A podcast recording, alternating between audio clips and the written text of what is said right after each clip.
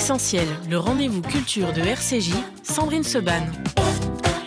Et dans Essentiel ce matin, nous allons parler de deux livres, vous allez le voir, absolument formidables et extrêmement bouleversants par plein des côtés. Euh, celui de Louis Saillant, chef de guerre, ça vient de paraître aux éditions Mareuil Éditions. Louis Saillant, bonjour. Bonjour madame. Merci beaucoup d'être avec nous. Ah, le madame, ça fait très militaire. Ah, ben, ah moi j'étais élevé C'est un peu normal, hein. C'est-à-dire quand on ça. lit votre livre, on comprend bien. Euh, on va en parler avec vous dans quelques instants. Et l'autre invité qui va nous rejoindre dans quelques instants, c'est un nom plus que connu euh, de beaucoup d'entre vous, c'est Denis Brognard, euh, qui vient de faire paraître lui aussi un livre intitulé Un soldat presque exemplaire. C'est un récit aux éditions euh, Flammarion. Denis Brognard est journaliste, homme de télévision évidemment, euh, parrain d'une association de blessés de guerre. Il a écrit tout un livre effectivement sur eh bien ce soldat qui, ce militaire français revenu du Mali, du Kosovo et d'Afghanistan, un soldat victime d'un syndrome post-traumatique. Louis Saillant, vous vous êtes rentré en 2011 dans les commandos marines, vous êtes devenu chef de groupe des commandos marines, vous avez été un petit peu partout dans le monde, principalement en Afrique et au Moyen-Orient, et vous racontez euh, beaucoup, beaucoup de choses dans le livre. Vous dites d'ailleurs dès le début, euh, je raconte des choses que d'habitude on ne raconte pas. Vous avez changé peut-être un petit peu euh, des prénoms ou des, situations. Qu'est-ce qui vous a amené à vous dire aujourd'hui, je vais raconter? En fait, c'est un devoir de mémoire. Je ne viens pas d'une famille de militaires, mais j'ai un grand-père qui a, à un moment, au début de sa vie, fait un tout petit morceau de service militaire. Et lorsque je me suis plongé dans les archives pour essayer de retrouver sa trace, je n'ai pas pu parce que bon voilà, il y, a- il y a eu des différends dans la famille. Mon papa s'entendait pas trop avec son papa, comme ça peut arriver. Et du coup, euh, j'ai pas pu retrouver la- cette trace-là. Et devant cette déconvenue, bah, c'est ma femme, c'est mon épouse qui, qui m'a dit écoute, euh, il faut que tu, tu mettes sur papier, toi, ce que tu as fait. Donc c'est ce que j'ai fait. Elle a bien fait, votre femme. Eh, C'était facile ou pas? C'était euh, c'était euh, pas facile parce que j'ai dû rassembler pas mal de documents, j'ai dû me plonger dans mes archives, retrouver des informations, poser des questions à des gens. Euh, mais c'était intéressant et, et, et, euh, et puis c'était l'occasion de laisser une trace. Quoi. Mhm, Je me dis que les, les enfants auront peut-être une petite trace de, de ce que j'ai pu faire sur ce, dans ce bas monde. Alors, dans le livre, euh, Louis Saillant, vous écrivez au, début dans le prologue Lorsque nous réussissons une mission, nous n'en tirons aucune gloire publique, car nous agissons la plupart du temps dans l'ombre. Ce ne sont ni les honneurs, ni les récompenses qui guident nos pas. Nous sommes des soldats. Nous avons choisi de servir. Nous connaissons les risques, les sacrifices et le prix à payer. Le prix à payer, il est souvent, parfois extrêmement lourd. Et c'est là-dessus que vous démarrez aussi le livre, sur ce 19 mai 2019, avec euh, les cercueils d'Alain et Cédric, euh, qui étaient partis avec, vous dites le président de la République, les familles et les autorités. Vous connaissez l'un d'entre eux. Il avait servi à un moment donné dans votre, euh, dans votre groupe, Alain Bertoncello et Cédric de Pierrepont. Euh, c'est pour eux aussi que vous avez écrit ce livre, pour ces deux-là en particulier, et puis pour tous les autres qui sont tombés et dont parfois, effectivement, on ne connaîtra même pas le nom, parce que dans certaines unités, on ne connaît même pas le nom de ceux qui disparaissent. C'est clairement un hommage euh, à ces gens-là qui, euh, je pense, ont eu des, des- fins exemplaires, même si c'est toujours très triste de, de devoir euh, pleurer un, camarade. euh. mais voilà, il reste dans nos cœurs et dans nos esprits. Alors, vous racontez, Louis Saillant, dès le début, l'entraînement. Euh, vous n'étiez pas, pas prévu de commencer par la marine, vous. Au début, vous étiez sur autre chose. Et puis, finalement, la marine. Et alors, effectivement, quand on lit le stage commando, rien qu'à lire, moi, je vous ai lu sur mon canapé, hein, tranquillement, j'étais épuisée. C'est quelque chose, il faut bien le dire, c'est surhumain. Alors, je pense pas que ce surhumain, euh, c'est souvent. Non, parce que vous l'avez fait et que vous êtes un humain. et que vous Non, êtes pas du tout. Alors déjà, voilà. Alors, déjà, effectivement, euh, c'est une bonne euh, relation de cause à effet. Je suis un humain, donc c'est pas surhumain. Mais euh, c'est essentiellement euh, du mental qu'on va Mhm. éprouver dans ce stage-là. On ne demande pas des, des sportifs de haut niveau, mais bien des gens qui sont bons euh, dans ce qu'ils font. Pas très bons, mais bons. Et, et des gens qui soient fiables. C'est des gens euh, à qui on peut faire confiance pour, pour faire telle épreuve, quelle que soit la météo, quel que soit leur degré de fatigue, de faim, euh, de, de froid. C'est des Mhm. gens qui, seront, qui répondront toujours présents. Vous dites le terrain ne ment jamais. Ça veut dire qu'on peut euh, être euh, très bon parfois à l'entraînement et puis sur le terrain, ça va un peu moins bien marcher ou alors vous avez été tellement, tellement, tellement préparé que finalement quand vous arrivez sur le terrain, vous faites les choses telles qu'elles ont été enseignées. Bah, disons qu'on passe beaucoup d'examens, on, est, on, est, on, fait, on passe beaucoup de stages, on est très filtré. Et, euh, et qu'à la fin, bah, c'est pas pour autant qu'on sera bon sur le terrain, parce que c'est, c'est- comme on dit, c'est le terrain qui commande. hein. Ouais. Le terrain ne ment pas, donc euh, euh, c'est un peu le, saint graal pour, pour, les, pour les soldats, hein. c'est de s'éprouver sur le terrain en réel. C'est comme le, le médecin qui apprend toute sa vie à faire une opération chirurgicale euh, d'une maladie particulière, le jour où il croise cette maladie particulière, enfin, il peut appliquer son savoir. Exactement.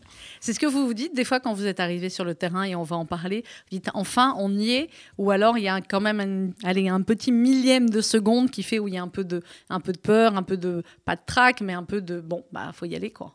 Si, si, c'est un petit mélange. Je pense que c'est un petit mélange un peu explosif comme ça, euh, qui nous permet en fait de, de garder la tête sur les épaules d'être très disponible, très conscient de ce qui se passe à chaque instant. Donc on, a de l'adrénaline dans le sang euh, dans ces moments-là, mais on arrive à, à, garder tout ça sous contrôle. C'est ce qui nous permet d'être bon dans le métier, c'est d'avoir un peu une maîtrise de tous ces éléments-là. Alors les stages de commando marine, je crois que c'est parmi les plus compliqués hein, dans l'armée à réussir, euh, bah, parce qu'il y a euh, tout ce qui est évidemment course, et puis il y a ce qui est forcément marin, hein, euh, c'est clair. les marches s'achevaient, alors une fois que vous avez fait une petite marche de entre 8 et 30 km, avec des dénivelés, avec sur les épaules un petit sac qui faisait combien Quelques kilos? Bah, C'est variable, oui, ça va de 11 à 15. De 11 à 15 kilos, très bien. et on termine tout ça par l'épreuve de la cuve, un cylindre en béton armé de 30 mètres de diamètre enfoui dans le sol et dont le fond était rempli d'environ 6 mètres d'eau. On y descendait tout habillé par une échelle, sauf dans certains cas où on devait s'y jeter. C'est ça, parfois en pleine nuit. Et c'est une épreuve, finalement, c'est une piscine. Oui, bien sûr. C'est un jacuzzi. C'est une, piscine en hiver, tout simplement. Euh, mais comme il y a effectivement tout un, tout un, imaginaire autour de cette cuve-là, euh, c'est quelque chose qui, qui, peut devenir insurmontable, alors que finalement, euh, la piscine, on y saute assez facilement. Mm. Mais là, ça devient parfois insurmontable. C'est là où on voit la limite du mental. C'est la limite du mental. Comment, comment on le fait fonctionner justement ce mental? Est-ce que c'est à la base des hommes qui sont très forts, évidemment physiquement, mais mentalement aussi? Ou est-ce que le mental, c'est quelque chose qui s'entraîne finalement comme le physique? Je pense que le mental, c'est quelque chose qui s'éduque effectivement. Euh, on peut le faire par plein de biais euh, différents. Souvent, on me demande, hein, dans des, j'ai, pas mal de messages où les gens me demandent comment est-ce que je peux travailler mon mental. Je pense qu'une des choses... Vous vous jetez dans la cuve tous les matins. Bah, c'est presque ça. C'est presque ça, ça ressemble à ça. En fait, c'est euh, par exemple le fait de, de prendre des douches froides. Oui. Ça, moi je, moi, je trouve ça très dur. Mhm. Mais je sais que quand j'en prends, j'arrive à me durcir et au fur et à mesure, ça devient quelque chose de d'acceptable. C'est jamais agréable. Ça, non, on va pas se mentir. On va pas faire semblant. La cuve n'a jamais été agréable. La cuve n'est jamais agréable pour personne. Euh, mais on arrive à se familiariser avec cette forme de souffrance entre guillemets. Hein, c'est une petite souffrance. Et donc c'est euh, c'est vraiment en, se confrontant à cette souffrance de manière un peu quotidienne, habituelle, qu'elle devient un peu plus acceptable. Avec vous racontez aussi très bien euh, ceux qui restent et puis ceux qui partent, parce que ceux qui craquent, euh, et les instructeurs qui ne sont pas effectivement extrêmement sympathiques, mais c'est leur travail, hein, ils ne sont pas là pour ça. Euh, qui veut quitter et vous dites parfois, hop, et eh ben, certains tous les matins, ils n'en pouvaient plus, ils partaient, et de manière un tout petit peu sadique quand même, hein, vous dites que vous les voyez repartir, ils étaient propres, rasés, ils avaient mangé, hein, et il y a des moments où on peut se dire, je craque juste parce que je... Ah oui, c'est ça, c'est qu'on est trop, il faut s'imaginer, fatigué, j'ai faim, j'ai froid. Si je lève la main et que je dis que je m'en vais, dans cinq minutes, je suis au chaud, repas chaud, je suis bien et je retrouve mon confort tous les jours. Alors, qu'est-ce qui fait tenir? Est-ce que c'est le fait de se dire je veux arriver à ce poste-là parce que je vais être utile pour mon pays?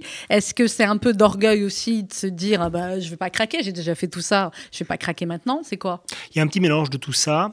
Euh, et au final, ce que je trouve intéressant, c'est que c'est vraiment un combat contre soi-même. Moi, je l'ai mm. compris le jour où euh, on a passé une nuit euh, horrible euh, avec un instructeur qui, qui nous réveillait très régulièrement, qui nous obligeait à faire beaucoup de quarts. Donc, du coup, on ne pouvait pas dormir. Mm-hmm. Et on a fini la matinée, on était épuisés, trempés parce qu'on était mouillés toutes les heures de la nuit. Et on était furieux contre cet instructeur. je crois qu'on voulait tous s'en prendre physiquement à lui. Et il est arrivé, on s'est rassemblé le matin, donc euh, voilà, euh, on était au garde à vous derrière le stage, et il est apparu. Il est arrivé et il nous a dit Messieurs, je sais très bien ce que vous ressentez en ce moment envers moi, vous me détestez. Mmh. Mais sachez que l'ennemi ici, ce n'est pas moi, l'ennemi, c'est vous. Et vous êtes ici en train, en train de vous combattre vous-même, puisque vous êtes ici volontaire, personne ne vous a forcé à venir. Et ça, c'est une phrase qui a, beaucoup résonné en moi. Mhm. Alors, vous racontez aussi, Louis Saillant, dans, ce livre, Chef de guerre, aux éditions Mareuil, euh, le coxage. C'est quoi le coxage? Coxage, c'est une phase d'entraînement où on va vous faire éprouver, toucher, alors je dis bien du bout du doigt, euh, ce que pourrait être un enlèvement euh, par l'ennemi. Et donc, c'est une petite période pendant laquelle vous êtes traité comme un adversaire Mhm. par des instructeurs. Alors, il n'y a, a pas que des instructeurs, il y a aussi euh, d'autres commandos euh, qui ne sont pas de la formation, qui viennent pour nous déstabiliser, parce que du coup, on ne reconnaît pas nos instructeurs. Ouais. Même si tout le monde est cagoulé, voilà, on ne reconnaît pas les voix, on ne reconnaît pas les regards. Donc, on nous met dans une, un- dans une très grande incertitude. Et là, on est privé d'à peu près tout, hein, de tous nos moyens, de tous nos, nos, nos sens, puisqu'on nous met une cagoule sur la tête, on peut nous mettre de la musique de manière permanente, Mhm. très fort, pour nous déstabiliser. Euh, et euh, tout ça est, est conçu pour nous amener un petit peu aux limites de ce que pourrait être euh, un- une, une vraie situation d'enlèvement, même si là, bien sûr, nous avons des, il y a des services de santé qui sont là pour, pour veiller. Mais je pense que c'est un des endroits au monde où on peut nous amener le plus loin en conservant euh, euh, le minimum syndical en termes de sécurité pour nous garder en- vivants et, et ne- et pour ne pas avoir de séquelles. Mhm. C'est comme dans les films ou c'est pire que dans les films? Et ben, c'est un peu comme dans les films. Ouais. C'est un peu comme dans les films.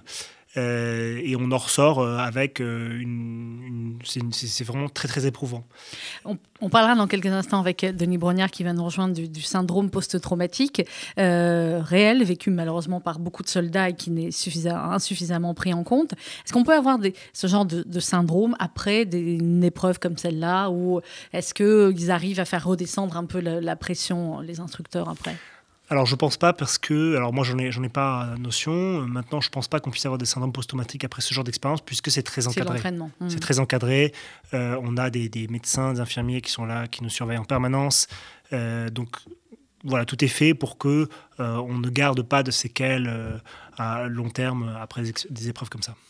Alors, vous racontez aussi euh, au début les, les raids nautiques, les zodiacs, etc. Et vous expliquez bah, l'épuisement, mais que personne ne, euh, ne craque. Euh, face à un échec, il fallait persister, changer d'approche, persévérer, s'adapter pour dominer. C'est une leçon de vie que je n'oublierai jamais, vous écrivez. Donc, il faut persister, quel que soit l'échec. Oui, clairement. Clairement, c'est ce qu'on nous apprend. Alors après, c'est facile à dire. C'est facile à dire, mais, mais parfois l'échec peut être humiliant. Euh, l'échec peut être douloureux, euh, peut être cuisant. Et donc, euh, c'est un peu ça euh, qu'on nous apprend. On nous apprend cette douleur, on nous apprend cette honte, on nous apprend tous ces sentiments qui sont des sentiments qu'on n'a pas l'habitude de côtoyer. Parce que voilà, hein, dans la vie de tous les jours, on n'a pas envie de s'humilier, on n'a pas envie de vivre des échecs. Et là, on apprend. Voilà, Mhm. on, on nous fait côtoyer ces sentiments-là. Et donc, ça nous, ça, nous, ça nous familiarise un petit peu et on se dit, OK, bon, maintenant c'est comme ça, eh bien, je vais, je vais recommencer maintenant. On va le refaire autrement. Exactement. Vous êtes 148 au début du stage des commandos marines, vous êtes 23 à la fin. Je n'ai pas fait de pourcentage, mais bon, ça fait quand même pas beaucoup. Clairement, est-ce que euh, les instructeurs, finalement, voient dès le début qui va pouvoir tenir et qui ne va pas tenir? Est-ce que vous, par exemple, quand après vous êtes passé chef de commando euh, d'un groupe marine, vous voyez quand vous voulez arriver, vous vous dites, lui va tenir et lui, je sens que ça va pas tenir Oui, alors, il y a. La, la déflation est très forte au début. Mhm. C'est-à-dire qu'au début, euh, dès les premiers jours, on a beaucoup de gens qui, qui craquent. Euh, et ensuite, au fur et à mesure, on va avoir- donc ça, ça va être essentiellement des gens qui vont craquer euh, d'un point de vue psychologique ou mental. Et ensuite, au fur et à mesure, on va avoir des gens qui vont euh, craquer à cause de peut-être de, de défauts physiques ou de, de blessures, hein, tout simplement, comme ça arrive très vite avec la fatigue. Du coup, les, les premiers, parfois, on peut les effectivement, euh, on peut un peu les ressentir. Quoi. C'est, Ouais. des gens qui sont peut-être pas très présents ou pas très sérieux dans leur préparation, ou qui, on, sent qu'ils sont peut-être un petit peu moins déterminés et ils sont facilement ébranlés avec euh, euh, une nuit sans sommeil euh, et que des repas froids. il craque, il craque avec ça. Alors, on est en ligne à présent également avec Denis Brognard. Bonjour Denis. Bonjour. Merci beaucoup d'être euh, avec nous. Euh, J'ai à mes côtés euh, Louis Saillant qui est sorti un, un livre chef de guerre au cœur des opérations spéciales avec un commando euh, marine. Je vous laisse vous, vous saluer. Bonjour Denis, je suis un grand fan de Colanta. Bon, eh ben, moi, je, je suis un, un grand admirateur avec un immense respect de, des, des soldats en, en général et des commandos, euh, qu'ils soient euh, de la marine, de l'armée de terre euh, ou de, qui, de quelque armée que ce soit.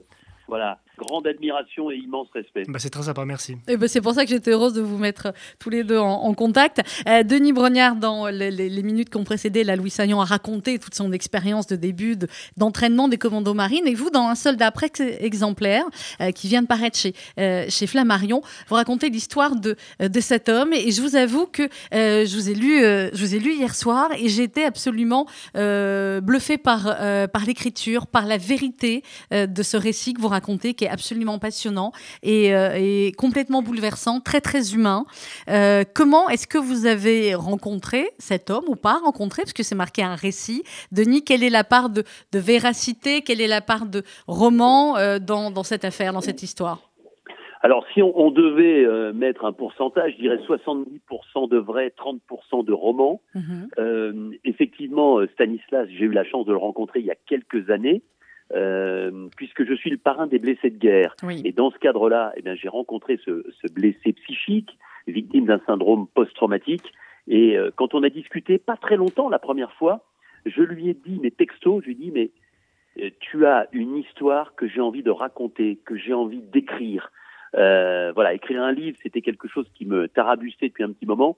Mais voilà, j'avais un, un, très bon support parce que parce que la vie de cet homme est, est exceptionnelle, mhm. extraordinaire dans le sens euh, euh, littéral du terme, c'est-à-dire hors de l'ordinaire, tellement euh, il a vécu de choses incroyables au firmament de ce qu'on peut attendre d'un point de vue militaire et dans les bas-fonds, voire les tréfonds de sa vie personnelle à cause de ce syndrome post-traumatique. Donc, on s'est rencontrés, et puis il s'est passé plusieurs années, et puis est arrivé, au mois de mars de l'année dernière, il y a quasiment un an jour pour jour, ce confinement, et je suis quelqu'un d'hyperactif, et je me suis dit, qu'est-ce que je vais bien pouvoir faire chez moi? Alors certes avec mes enfants, certes avec un cadre de vie intéressant et sympathique, euh, pendant, je pensais un mois au départ. Bon, Je ne mm. savais pas que ça allait durer deux mois et qu'un an après on y serait encore. Mais bon, ça c'est une autre histoire. Et donc j'ai rappelé Stanislas et je lui ai dit, est-ce que tu es toujours OK pour qu'on puisse converser, s'entretenir tous les deux, euh, pour que je puisse avoir la matière pour écrire ce récit romancé? Il m'a dit, Banco, euh, j'avais aussi euh, l'accord de Flammarion depuis des années par rapport à tout ça, et je me suis lancé. Mais le jour, le premier jour du confinement a été mon premier entretien de trois heures avec Stanislas. Et puis, eh bien, on s'est parlé des dizaines d'heures. J'ai parlé à son ex-femme, qui est aussi euh, héroïne de, ce soldat presque exemplaire. J'ai parlé avec les supérieurs hiérarchiques euh, de Stanislas, avec des gens qui ont fait partie de, de ces compagnies de combat, de ces groupes de combat.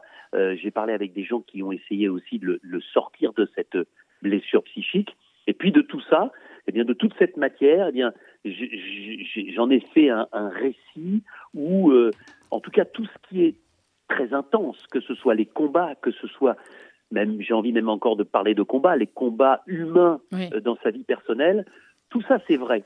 Ensuite, euh, le lien, tout ce qui est autour, eh bien ça a parfois été romancé par moi parce que j'en avais envie et parce que parfois aussi euh, la mémoire de Stanislas, la mémoire de Marie, son ex-épouse, mère de, ses, de deux de ses trois enfants, mhm. eh bien faisait défaut.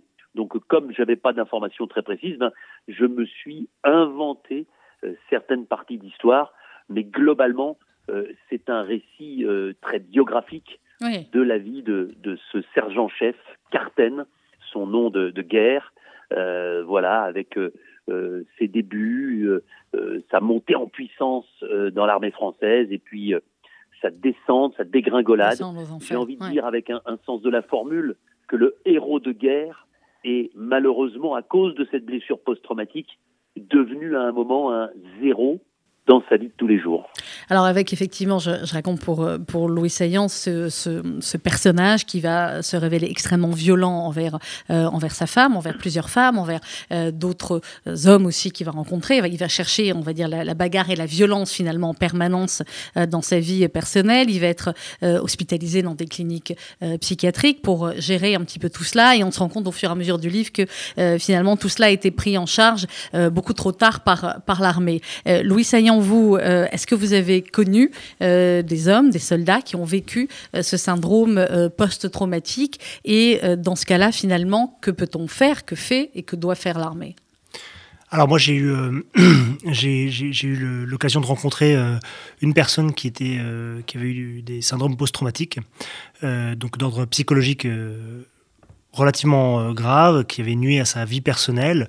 C'était un rescapé de la de l'embuscade de Douzbine, que je mhm. salue d'ailleurs. Et, euh, et, du coup, il a été très bien pris en charge par la CABAT, qui est la cellule d'aide aux, blessés de l'armée de terre. Et moi, il m'en a dit que du bien, et c'est un peu ce qu'il a sauvé en fait. Donc, finalement... Alors moi, j'en profite. Oui, allez-y, il faut que vous échangiez entre vous. Hein. non, non, mais j'en profite pour dire, euh, bien sûr que l'armée est arrivée un peu tard, mais et, je pense que, que Louis sera d'accord avec moi, c'est-à-dire que c'est pas évident de déceler ces syndromes post-traumatiques. Et puis les militaires eux-mêmes, les, les militaires eux-mêmes ont, ont, parfois du mal à l'avouer parce que avouer un syndrome post-traumatique, c'est s'affaiblir, c'est risquer de, de, quitter le train en marche, de quitter cette armée euh, qui est une forme de vocation pour euh, la plupart de ces soldats. Mais euh, je, je, je, vous rejoins sur l'aide précieuse de cette fameuse CABAT, cette cellule d'aide aux blessés de l'armée de terre. Alors, c'est pour l'armée de terre parce que c'est un terrien, mais il y a la même chose pour la marine, il y a la même chose pour l'armée de l'air. mais ils, ils, œuvrent une fois qu'ils sont au courant de cette blessure post-traumatique. Mais c'est vrai que c'est cette CABAT qui a permis à Stanislas de relever la tête, de sortir la tête de l'eau, de d'entamer cette reconversion qui est aujourd'hui effective et de retrouver une vie presque normale. Mhm. Parce que ce syndrome post-traumatique, il est très souvent indélébile. On peut l'atténuer, mais on ne peut pas le faire disparaître. Moi, j'en suis persuadé pour les plus atteints d'entre eux, dont fait partie euh, euh, mhm. Stanislas. Mais encore une fois, l'armée aujourd'hui, et ce n'était pas le cas il y a 10 ou 15 ans ou 20 ans. Et c'était encore moins le cas euh, pour la Première Guerre mondiale, la Deuxième Guerre mondiale. C'est-à-dire que les blessés psychiques, eh bien, ils finissaient dans un asile. Et c'était des faibles euh, qui avaient quitté l'armée parce qu'ils avaient peur. Aujourd'hui, la blessure post-traumatique, c'est une blessure reconnue au même titre qu'une jambe arrachée par euh, un IED, par une mine antipersonnelle, au même titre qu'une tétraplégie consécutive à une balle reçue dans le dos. Donc la blessure euh, psychique, elle existe aujourd'hui, elle est traitée, et, la, preuve en est, c'est que euh, Stanislas, aujourd'hui, il n'est plus militaire, mais mhm. il, touche une pension d'invalidité et il touche euh, sa retraite de militaire en plus de son salaire aujourd'hui de technicien dans une entreprise privée qui s'occupe de maintenance des véhicules blindés de l'armée. Donc il est resté un peu dans, dans l'atmosphère. Euh, Louis Saillant, vous, vous avez fait euh, le Sahel et euh, le Moyen-Orient. Vous racontez dans, dans, le livre Chef de guerre aux éditions Mareuil, vous racontez plusieurs opérations et vous parlez notamment, et c'est important parce que souvent on a pu lire ces, ces, polémiques, mais on aime bien ce genre de polémiques en France, sur les otages, certains otages, journalistes autres qui ont été dans certains pays et puis on se dit quoi On va risquer la vie des soldats pour aller chercher des ils avaient qu'à pas y aller, c'était dangereux, etc. Euh, vous, vous parlez un petit peu différemment et vous dites, ben nous, on est prêt à mourir pour un otage, quel qu'il soit, même si peut-être qu'il n'aurait pas dû y aller ou pas. Enfin, vous vous, vous vous accordez pas finalement le droit de se dire, tiens, euh, on y va, on n'y va pas, quoi, on y va. La définition euh, même de l'otage, c'est que c'est une vie innocente. Donc les gens peuvent faire des erreurs, on peut faire des bêtises, ça, ça, peut arriver. Mais à partir du moment où vous êtes un otage, en fait, bah, on a le devoir de secourir les vies innocentes. C'est pour ça qu'on s'engage dans l'armée, hein. ça fait partie de mm. nos idéaux.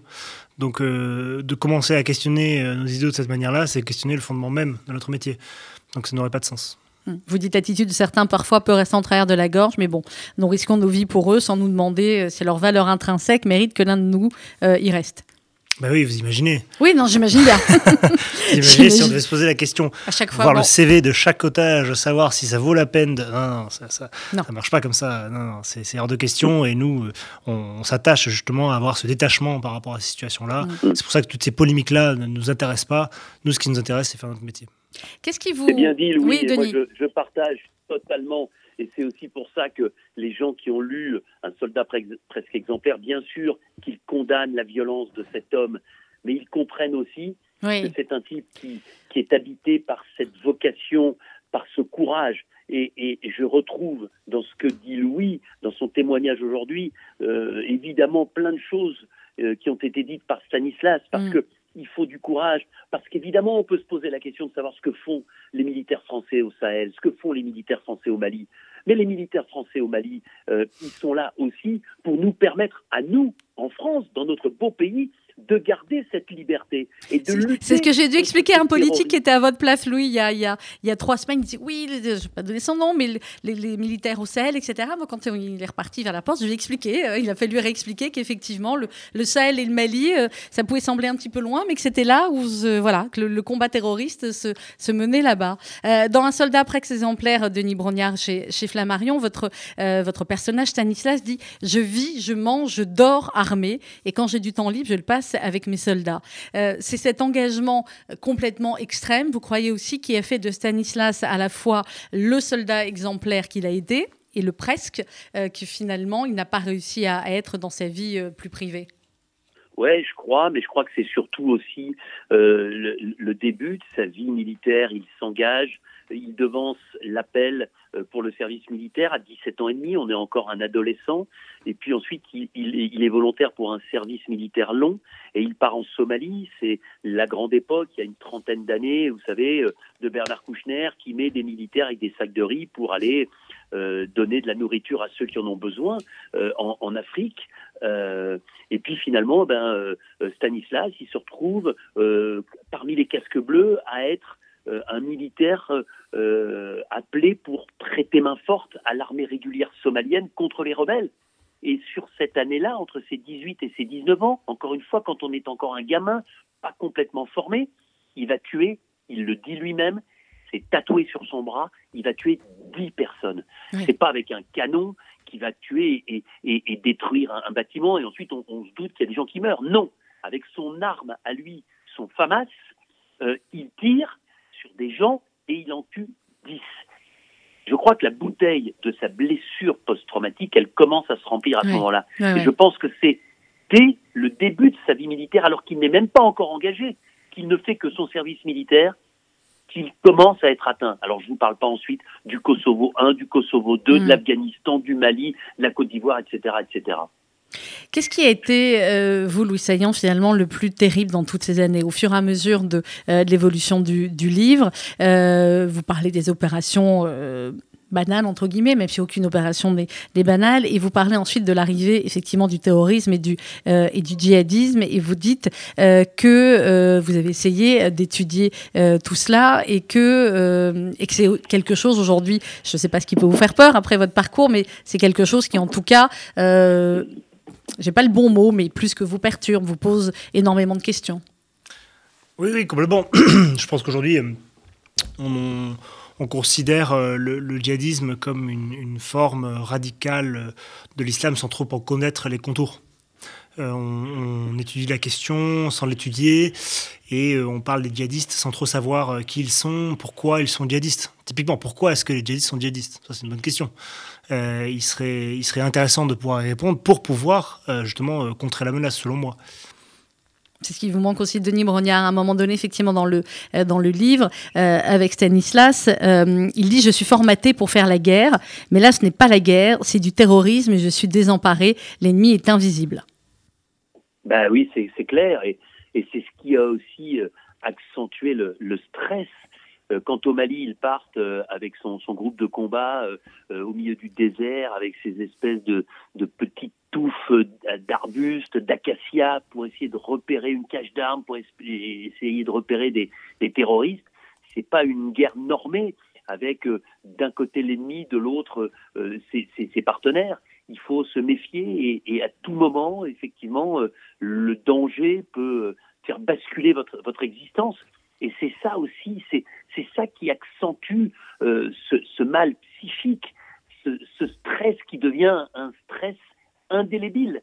Euh, et il y a beaucoup de, militaires, et c'est pas Louis, je pense, qui me dira le contraire, qui, sans être euh, totalement atteints, sans avoir une vie personnelle bouleversée par ce qu'ils ont vécu au sein de leur régiment, eh bien, sont quand même touchés plus ou moins sérieusement par ce qu'ils ont vu, par les exactions dont ils ont été témoins, par les combats auxquels ils ont participé, parce qu'on a beau être courageux, on a beau être aguerri, on a beau être formé, on n'est pas prêt à tuer, on n'est pas prêt à voir des gens se faire tuer.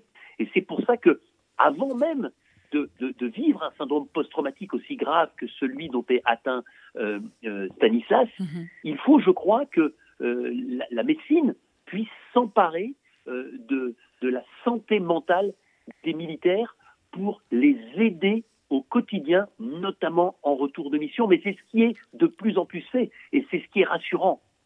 Louis, saillant sur ce que dit Denis Brognard sur le fait d'être prêt à tuer ou à voir mourir autour de soi il y, a, ce moment aussi que vous racontez dans le, euh, dans le livre où vous arrivez pour. Il y a, il y a un, ennemi à, à enlever euh, et où vous arrivez, il y a un enfant et vous, enfin, c'est au bon moment où vous voyez que c'est des, euh, que des enfants, des femmes et pas des, des vêtements. Donc ce, cet instinct ou cette, cet œil, cette, finalement cette petite précaution que vous avez prise, mais qui aurait peut-être pu vous coûter cher aussi. Vous parlez du moment où euh, on distingue des, tas de vêtements et on réalise que c'est des, que c'est des, effectivement des gens qui sont endormis dans la maison dans laquelle euh, on vient, on vient de rentrer et on cherche un, djihadiste, exactement. Euh, c'est effectivement, on, prend beaucoup de précautions dans tout ce qu'on fait et on part du principe que tout peut être piégé, tout peut être dangereux, donc on fait très attention à tout ça. Et effectivement, on va toujours se prémunir un maximum euh, de, tous les dangers que peuvent représenter notre environnement pour éviter, euh, bien sûr, un blessé ou un mort chez nous euh, et éventuellement anticiper une menace qui pourrait arriver chez eux. C'est ce que vous dites aussi. Vous dites, vous croisez souvent des, Américains dans, le, dans, le, dans le livre et vous dites, je ne sais plus c'est dans lequel des deux livres, d'ailleurs je ne veux pas faire de bêtises, c'est chez vous aussi Louis, c'est bon, c'est bien dans le vôtre. vous dites que ce n'est pas la même mentalité. Non, c'est pas la même mentalité. On est, on, est, on a des, comment dire, des visions du monde qui sont un peu différentes, je mhm. pense. On a une façon d'aborder les populations locales qui sont très différentes. Rappelez-vous l'Afghanistan. Quand nous sommes arrivés en Afghanistan, les Britanniques et les Français se baladaient en musette euh, bérée pour euh, parler aux populations, tandis que les Américains étaient en casque lourd, lunettes noires, euh, gilet pare-balles et véhicules blindés climatisés. Mm. Donc c'était deux mondes qui, qui, étaient très différents. Or, nous, euh, les expériences de guérilla qu'on avait les plus proches étaient l'Indochine et l'Algérie, et les Anglais avaient euh, l'Irlande du Nord. Donc, c'était vraiment des, deux mondes qui, qui, sont, qui se sont euh, un peu opposés au début. Finalement, tout le monde est, a fini par adopter à peu près les mêmes, les mêmes façons de, de, se tout du moins de s'équiper, mais pas forcément de se comporter. Donc mhm. les comportements restent quand même un peu différents. Euh, Denis Brognard, dans, ce récit, un soldat presque exemplaire chez, euh, chez Flammarion, euh, les paragraphes en fait s'alternent. Il y a des fois où c'est écrit je et des fois où c'est écrit il. Pourquoi? Bah, c'est un, style d'écriture. Quand j'ai réfléchi à la façon d'organiser ce livre, quand j'ai mis en, place le, plan, je me suis dit tiens, je vais me mettre à sa place dans tout ce qui mhm. concerne sa vie militaire. Mais oui, c'est pour ça que je posais la question.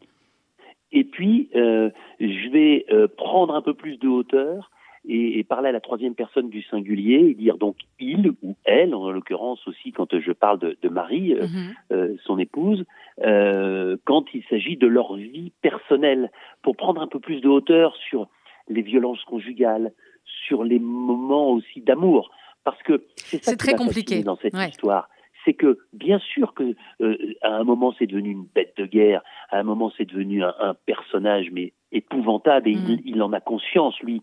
Euh, mais il y a aussi et elle existe encore, même s'ils sont séparés, même s'ils vivent à 500 mètres l'un de l'autre, une histoire d'amour absolument extraordinaire entre cet homme et cette femme. Ils ont un, espèce de lien indéfectible qui les empêche aujourd'hui, c'est d'ailleurs dommage, je leur dis à tous les deux, euh, de refaire leur vie de retomber amoureux pour Stanislas, pour Marie, parce qu'ils s'aiment, parce qu'ils s'admirent mutuellement. Et il faut voir Stanislas, quand il a lu le livre, me dire, j'ai bien compris, à travers ce livre euh, aussi, euh, ce que je pense depuis des années, c'est que l'héroïne dans notre vie, ou le héros, c'est pas moi, c'est elle. Mhm.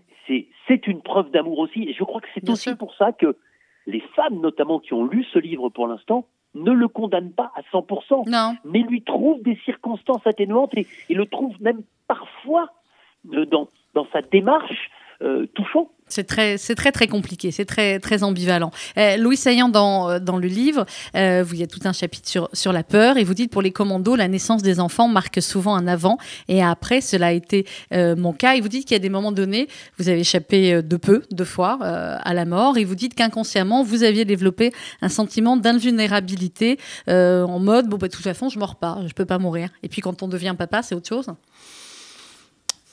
Je pense que le sentiment demeure mais, mais quand on a chaud, quand, quand voilà, on, on, frôle la mort, on se dit quand même, ce coup-ci, si j'y passe, je risque de manquer à quelqu'un, à quelqu'un mm. de plus.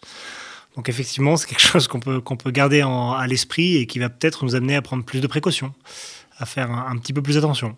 Vous avez des petits garçons, des petites filles? J'ai un petit garçon et une petite fille. Mmh. Vous leur dites euh, que c'est chouette le métier que fait papa, ils auraient envie de le faire, ou au contraire, vous allez leur dire non, on va faire autre chose? Ah bah non, moi j'adore mon métier. ah bah, moi j'adore mon métier. Vous ne me verrez jamais dire euh, va faire autre chose à un gamin. Euh. moi j'adore ce que j'ai fait, je leur ferai dix fois si je pouvais. moi je suis extrêmement épanoui dans mon métier. Denis Brognard, vous, vous auriez aimé être, être soldat, être militaire? Ah bah c'est clair, c'est un métier pour lequel j'ai beaucoup d'appétence. Et euh, euh, aujourd'hui, euh, je suis convaincu que si je n'étais pas devenu journaliste, j'aurais pu embrasser une carrière militaire. Et je trouve qu'il y a des points communs entre nos métiers. Je, suis d'accord, moi aussi. vous, savez, Denis, nous, on, vit un espèce de colanta permanent. Mais oui, non, mais non, non, non, non, non, non, non, non. Toute proportion gardée. C'est pour ça que je dis aussi aux aventuriers de Colanta que ce sont des aventuriers de la télé par rapport aux mm. aventuriers avec un A majuscule qui sont capables de traverser des continents, qui sont capables de risquer leur vie au, au sens propre. Mais et c'est la même chose pour les militaires. Donc vous vivez un Colanta euh, qui n'a rien à voir avec le Colanta télévisuel. Néanmoins, euh, vous voyez, sans faire une comparaison entre un militaire et un reporter de guerre, je trouve que dans nos rythmes de travail, euh, dans notre passion, c'est-à-dire que journaliste, c'est une vocation. Militaire, soldat, je crois que c'est une vocation aussi. Mhm. Rien que ça, ça nous rapproche. Et puis, on peut avoir des moments où on travaille comme des acharnés, parfois 15, 16, 20 heures par jour, et puis avoir des périodes beaucoup plus calmes. Eh bien, c'est la même chose pour les militaires et pour les journalistes. Et, et c'est vrai que je dis toujours que j'aurais aimé être soldat, mais loin de moi l'idée aujourd'hui de dire que je suis certain d'avoir suffisamment de courage pour embrasser une carrière comme celle-ci. Parce que c'est pour ça que j'ai aussi beaucoup d'admiration pour les militaires, et notamment pour vous, Louis, euh, par rapport à tout ce que vous avez fait. C'est qu'il faut, pardonnez-moi l'expression, mais j'ai envie de le dire quand même, un peu de courage pour euh, partir dans ces conditions-là, pour être face à l'ennemi, pour accepter, comme vous le disiez, Louis, tout à l'heure, que vous étiez prêt à mourir euh, dans la perspective de sauver des otages. Mais qui aujourd'hui, dans notre monde normé, euh, est prêt à mourir? Regardez avec le coronavirus. Aujourd'hui, personne, on, est dans un monde tellement aseptisé que la mort n'existe plus, sauf avec le cancer, sauf avec un accident de voiture, et puis la vieillesse. Mais il n'y a, a, plus autrement de risque dans la vie. Et d'un seul coup, cette pandémie nous a fait prendre conscience que, ben oui, il y avait des éléments extérieurs qui pouvaient en aller jusqu'à entraîner la mort de gens. Pas forcément des vieux grabataires dans un, dans un EHPAD, euh, mais aussi des jeunes, mais aussi des gens en bonne santé. Et, et c'est ça, moi, qui m'impressionne chez les militaires. Et c'est ça qui m'a beaucoup touché chez Stanislas. Bien sûr qu'il y a la partie sombre de l'homme, mais il y a aussi ce courage, cette capacité à y aller. Il faut monter dans son véhicule blindé pour aller en plein désert, aller traquer des terroristes. Il faut avoir les compétences et, et surtout le, le, le, mental pour faire ça. Et la partie de la population qui est capable de faire ça, elle est infime. Mm. C'est pour ça que ces gens-là ont le droit au respect et ces gens-là ont encore plus le droit au respect et à un accompagnement lorsqu'ils sont touchés, que ce soit physiquement psychiquement. Et il faut que nos compatriotes comprennent que ceux qui meurent là-bas ou se battent là-bas, c'est pour nous euh, euh, ici. Euh, Denis Brognard, merci beaucoup. Il faut que je vous pose une dernière question. Ma fille m'a dit, t'es pas cap de lui demander, elle s'appelle Anna, t'es pas cap de lui dire la sentence est irrévocable. Vous pouvez me faire la phrase, comme ça je vais vous expliquer, je vais l'enregistrer, et à chaque fois que je vais lui dire d'aller ranger sa chambre, je passerai votre phrase, Denis. Eh bien écoutez, il n'y a aucun problème. Donc je vais lui dire, Anna, à la fin, il n'en restera qu'une c'est toi, mais à la seule condition que tu puisses au quotidien ranger ta chambre. Et ma sentence est irrévocable. Et si tu y arrives, et si Anna, tu y arrives, alors je te ferai un mot virtuel qui te permettra de regarder Colanta tous les vendredis soirs jusqu'à la fin, même si maman te demande d'aller te coucher parce que c'est déjà trop tard. Et c'est Shabbat en plus chez nous, le vendredi. Ah bah oui. Ah bah comment on va faire eh ben, euh, on, fait, on fait les replays parfois, ou alors les Shabbats Colanta, rassurez-vous, on est nombreux à faire et Shabbat et à vous regarder, Denis. Ah bah c'est génial. Alors si, et, alors ça je savais pas que ça existe, Ah bah si. mais euh, franchement un Shabbat Colanta, c'est top. Eh ben écoutez, vous savez quoi? Dès qu'on a fini ces histoires de maf, de machin, etc., vous venez à la maison, on vous fait Shabbat et Louis aussi. Ça vous va? Excellent. Vendu. Voilà, Louis veut faire Super. un Shabbat cas, aussi, Colanta. Merci euh, de ce partage avec Louis euh, lors de votre émission. C'était passionnant et, et, et Louis, même si évidemment euh, n'a pas euh, connu les problèmes psychologiques d'un d'un Stanislas, a plein de points communs avec euh, Stanislas et c'est aussi euh, la partie tellement noble de l'armée, des militaires et plus particulièrement des soldats parce que Stanislas il fait vraiment la différence entre les soldats et les militaires. Mm. Les soldats, c'est, ce sont ceux qui vont au combat, quelle que soit leur unité, quel que soit leur mode d'action. Et je pense que Louis sera d'accord avec moi. Bah, c'est très sympa. Merci, Denis. Merci beaucoup, Denis Brognard, d'avoir été avec nous. Vous revenez quand vous voulez euh, dans les studios, comme ça on aura plus de temps encore pour papoter toute votre autre euh, actualité. Merci beaucoup, Denis Brognard. Un soldat Merci, presque. Avec vous. plaisir. Un soldat presque exemplaire, c'est aux éditions Flammarion. Louis Saillant, merci beaucoup. Euh, chef de guerre au cœur, des opérando- au cœur des opérations spéciales avec un commando marine, c'est aux éditions euh, Mareuil. Euh, vous restez encore quelques temps dans l'armée, mais votre dernière phrase, elle passe pas inaperçue dans le livre, Louis Saillant. J'ai été un chef de guerre sur le champ de bataille. Je serai désormais un combattant au sein de la société civile. Il y a de quoi combattre aussi dans la société civile. Oh, c'est pas ce qui manque. Oh, c'est parce que. eh ben, très bien. Écoutez, vous savez quoi euh, Vous reviendrez nous en parler à ce moment-là. Merci beaucoup. L'heure, c'est l'heure. Je sais que vous avez un autre rendez-vous après. Donc, euh, euh, voilà. C'est à la seconde près, hein, l'armée, l'heure. hein. Toujours. Alors, toujours. Ben, regardez, je suis à la seconde près, là, ce matin. Ah, Dans quelques instants, euh, on va se retrouver pour les suites de nos programmes. Bonne journée à tous.